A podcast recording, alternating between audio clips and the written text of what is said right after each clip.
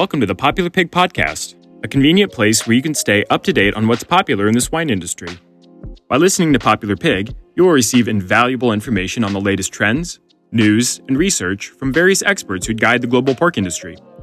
Popular Pig is brought to you by SwineTech, the award winning creators of SmartGuard and PigFlow.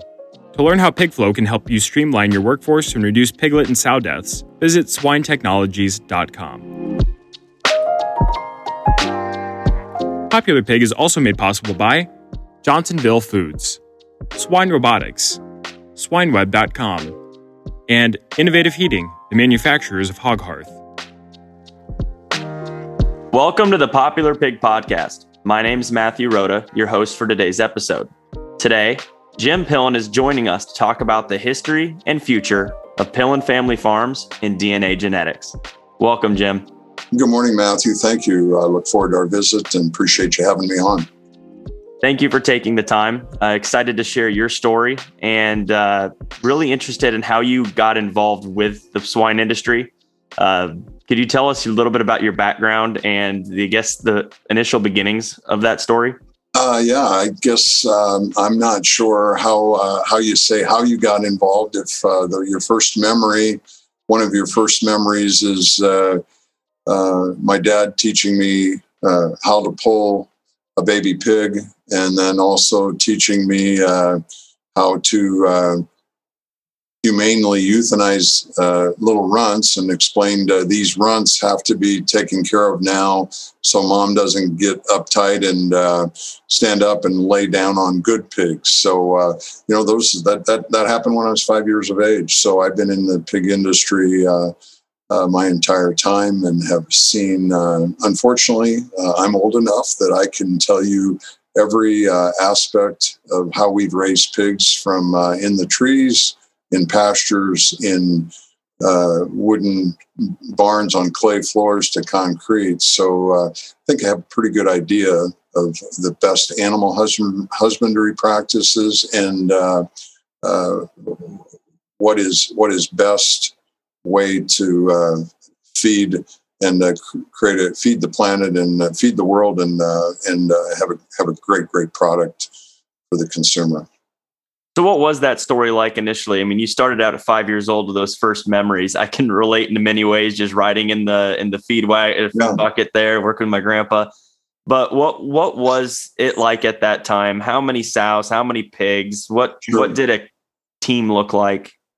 Well, it was it was uh, yeah it was it was exclusively family. Uh, my dad worked uh, his he my dad worked very very hard, and uh, as soon as uh, I'm the youngest of three boys, so was uh, as soon as we could carry a, a, a two gallon bucket, you know, we were we were a part of the process. We, you know, I was youngest and the smallest, so a lot of times when were feral, well, you stay you stay by there and see if you can help anything out. Uh, but uh, yeah, a lot, lot of work. I mean, we back in the day we uh, didn't even have uh, many augers, so lots of feed was scooped. Uh, everything was uh, everything was physical, and uh, probably the other thing that I think is important for people to remember about it uh, would be what we've done and how the industry has evolved to improve the conversion and use of corn, and then the welfare of our animals. Because the, the hard hardcore reality is is that we had uh, sows uh, die in snowdrifts. We had sows die in mud holes uh, during the summertime. Think about it today. Our sows live in a 20 degree Fahrenheit variance 365 days a year. Uh, we uh, have a pretty good idea how to take care of our animals. I get a little uptight when the crazy radical lefts try to start telling us how we need to house and how we need to do things uh, differently. Reproductive system's a luxury system for crying out loud, and yeah. she is producing more animals than ever before. I would say that's telling us we're doing a great job. So appreciating where we are today compared to where we were because uh, pigs are in hog heaven today. Uh, when I was a kid, uh, being in mud holes and in snowbanks and uh, trying to eat out of mud, uh, yeah, that, that wasn't that wasn't terribly delightful. Yeah, no. So when your family started to grow the business and bring people on board, how big of a part of that process was finding the right people and creating a culture around that that was sustainable? Yeah, well, obviously, uh, uh, I, th- I, think uh, uh, uh the pig business is, uh, in my opinion, more dramatically important about culture and the great and great people and the right people than maybe maybe any other any other business that I've been affiliated with, any other protein. because as I say, there's good news and bad news, right? The, the the porcine species, the pig, needs us more than any other species. Uh, uh, the, the bovine can be a little bit more uh, adaptive and self uh, and, and uh, take care of itself a little bit more. Obviously, dairy cow needs to be milked now three times a day, but the pig needs us, and the pig uh, the pig needs us to be able to assess, critically think, and make a lot of decisions throughout the course of the day. Dramatically different than uh, uh, than a lot of other than most any other production based industry. So, uh, what's really really it's it's it's all about great people. It's all about the culture, doing the right thing, doing the best you can, doing what's right, and uh, that that that makes a makes a big difference. So. Uh, I guess uh, we've been blessed from the beginning of time as we evolved and started growing our business in the uh, early 90s it, uh, you know it's it's all about the people it's all about the people and that's been our focus from day one so do you have any formative stories from when things started to take off? What what was that? Was it the late 80s the early 90s yeah. when DNA came in and and you started to add to your herds uh, and grow your team? Well, yeah. yeah. Well, I would say I would say for me a couple of things that uh, so uh, I'm a veterinarian by education, and uh, uh so uh, you know I got after uh, after coming back, I partnered with my dad, and we had 60 sows on dirt lots. And uh, then uh, in the uh, mid 80s is when uh, a guy by name of Hank Harris came up with this concept of isowean technologies. And so I was working for uh, producers, a producer that had started in it. So I was fortunate to be a on the pioneering edge of the veterinary technology of actually implementing multi-site production uh, before before anybody had done it. And so that was that was really really fascinating. And so uh, got to be on the ground floor of the pig production revolution if you will because before that um, you know my dad uh, my dad in the uh, early 70s mid 70s uh, was part of a, of a 440 sow co-op where you'd take pigs back to supplement our finish our finish barn that was a concrete Cargill type unit. Uh, so, uh, being a part of the cutting edge of the isowean pig technology, and then starting to sell uh, wean pigs uh, as uh, as that changed, uh, that that was a watershed moment. It was a, a huge break for me personally, and then evolved for our family. Gotcha. So then you're you're I'm assuming that led to a lot of growth in the 90s and then you get into the early 2000s uh, what were some of the bigger challenges that came with that growth?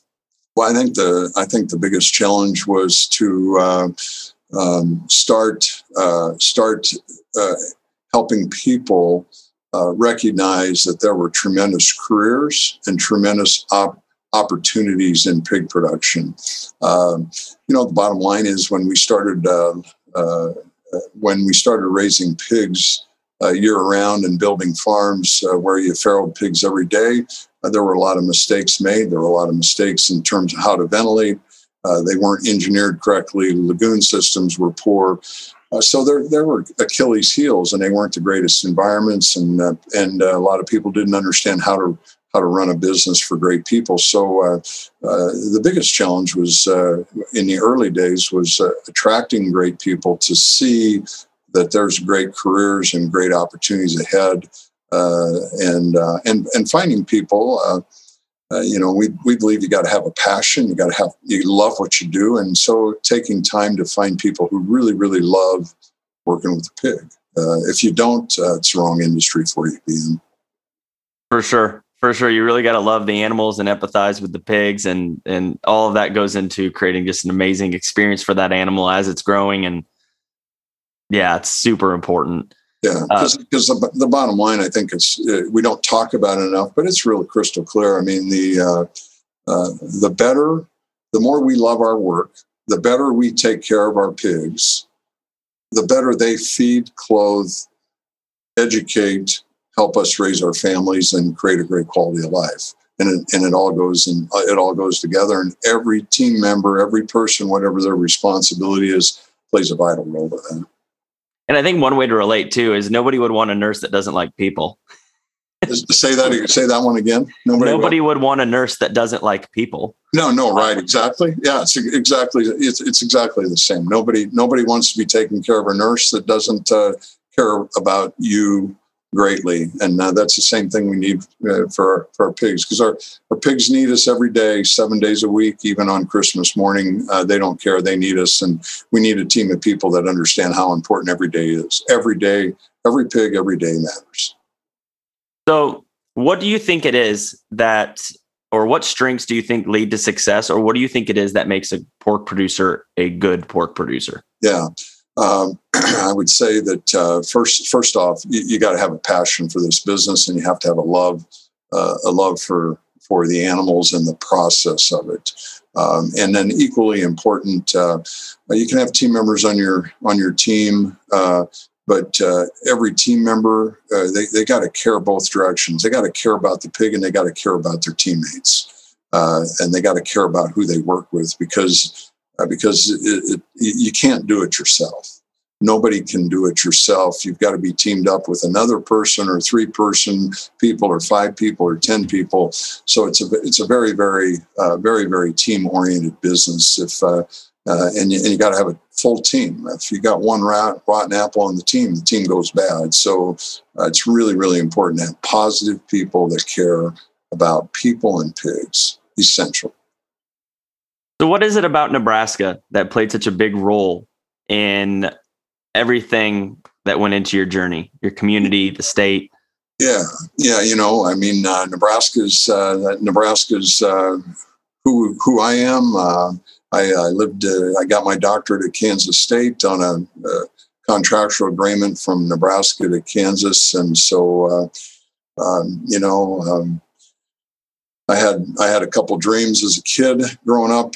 Uh, when I, uh, from the time my dad taught me how to pull a pig, of uh, one one was to be a veterinarian. I wanted to be a veterinarian, and and back uh, back in the 60s and 70s, you know, I had a dream to be a Husker and wear that in, and I got lucky to do both. And so, uh, you know, our our uh, our life and uh, Suzanne and I've raised our family and our grandbabies now, and Sarah and Brock are running our business, and so every everything our family has is because of Nebraska and the and the great people of Nebraska. So, uh, uh, Nebraska uh, has a, an extraordinary cross section of people.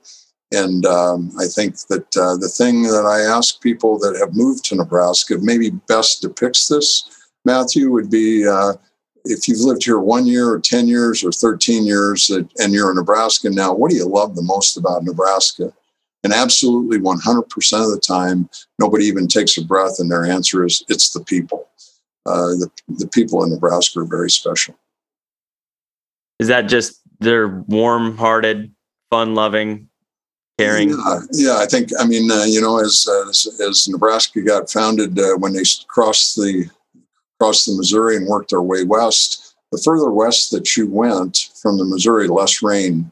And so t- it, uh, Nebraska was a really, really hard state. And ex- we have five agroecological zones in our state. So, and water complexity. So, uh, uh, settling and trying to make a living in agriculture during the agrarian society was very, very, very difficult. So, uh, why don't we just say the strong survived? And I think that made a big difference. There you go.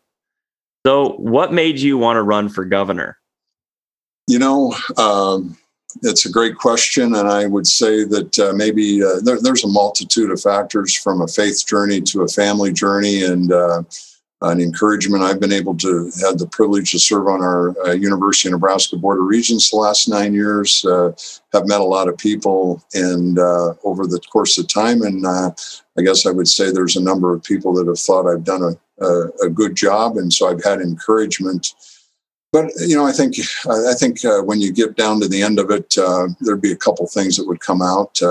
one would be that uh, my parents taught us to be they said there's two kinds of people there's givers and takers uh, be a giver it's a lot richer life um, and i think uh, that uh, i think that the other is is that uh, all of us, uh, and in particular in the pig industry, uh, you know, in the last 18 months, uh, uh, we've been through unspeakable, unspeakable challenges. And uh, uh, I, I, I, would imagine I'm not the only pork producer that had emotional moments, let's say, in, in, the past year.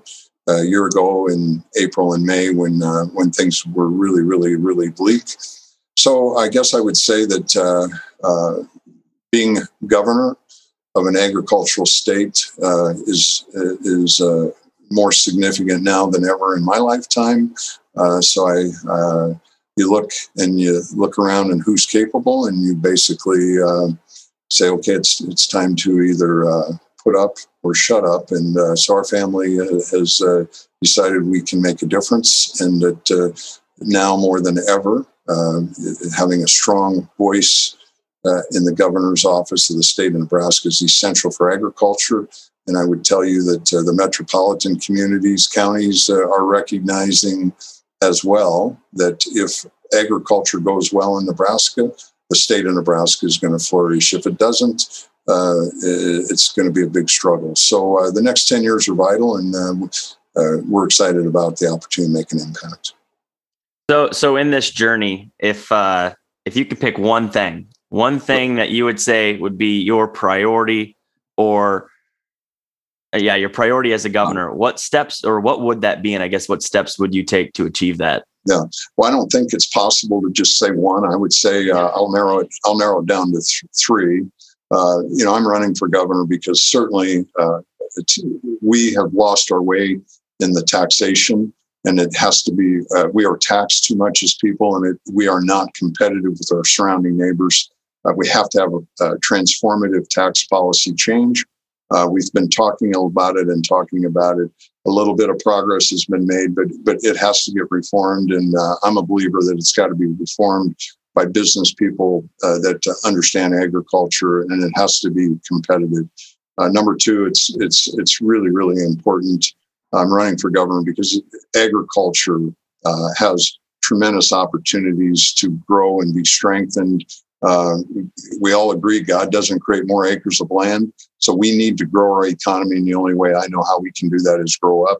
Uh, I'm an advocate of not exporting corn and soybeans, that we continue to grow agricultural economy to use everything as close as home. We can compete with anybody in the world uh, and exporting our finished products is is the future and the key to uh, solving a lot of problems and growing our state. And then lastly, uh, really really important is uh, we we need we, we don't I don't have a political bone in my body. Uh, we we don't need a governor that's going to change with the wind. Uh, we need a governor that's going to stand up for our values and our our way of life and and do it with convictions and. Um, because it, it's it's really obvious in uh, in the United States uh, this last year. Uh, states that have really really strong conservative leadership uh, are, are, doing really well, and uh, the the future is really really bright if we have leadership, not politicians in charge. And you've definitely i guess you've definitely shown over the past in your career that leadership is something that you have done well in your your teams your company your family. It's it's just impressive and it's a great opportunity to be able to talk with you today.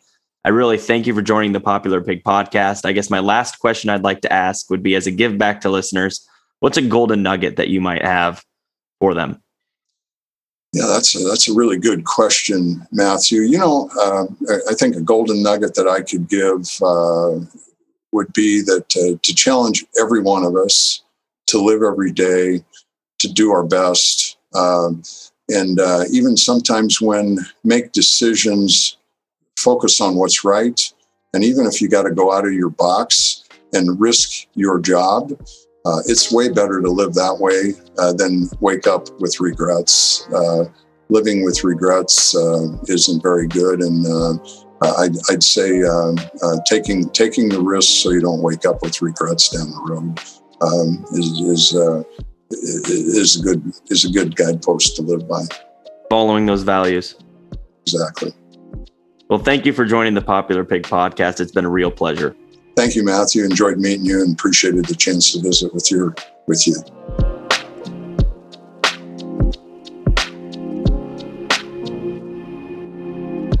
Thank you for joining us on this episode of Popular Pig. We aspire to learn and grow together through the experience and wisdom shared by our esteemed guests. If you enjoyed this episode, please share it with your friends and colleagues within the swine industry. For more information, please go to popularpig.com to receive updates when new episodes are available. Popular Pig is brought to you by SwineTech, the award winning creators of SmartGuard and PigFlow. To learn how PigFlow can help you streamline your workforce and reduce piglet and sow deaths, visit swinetechnologies.com.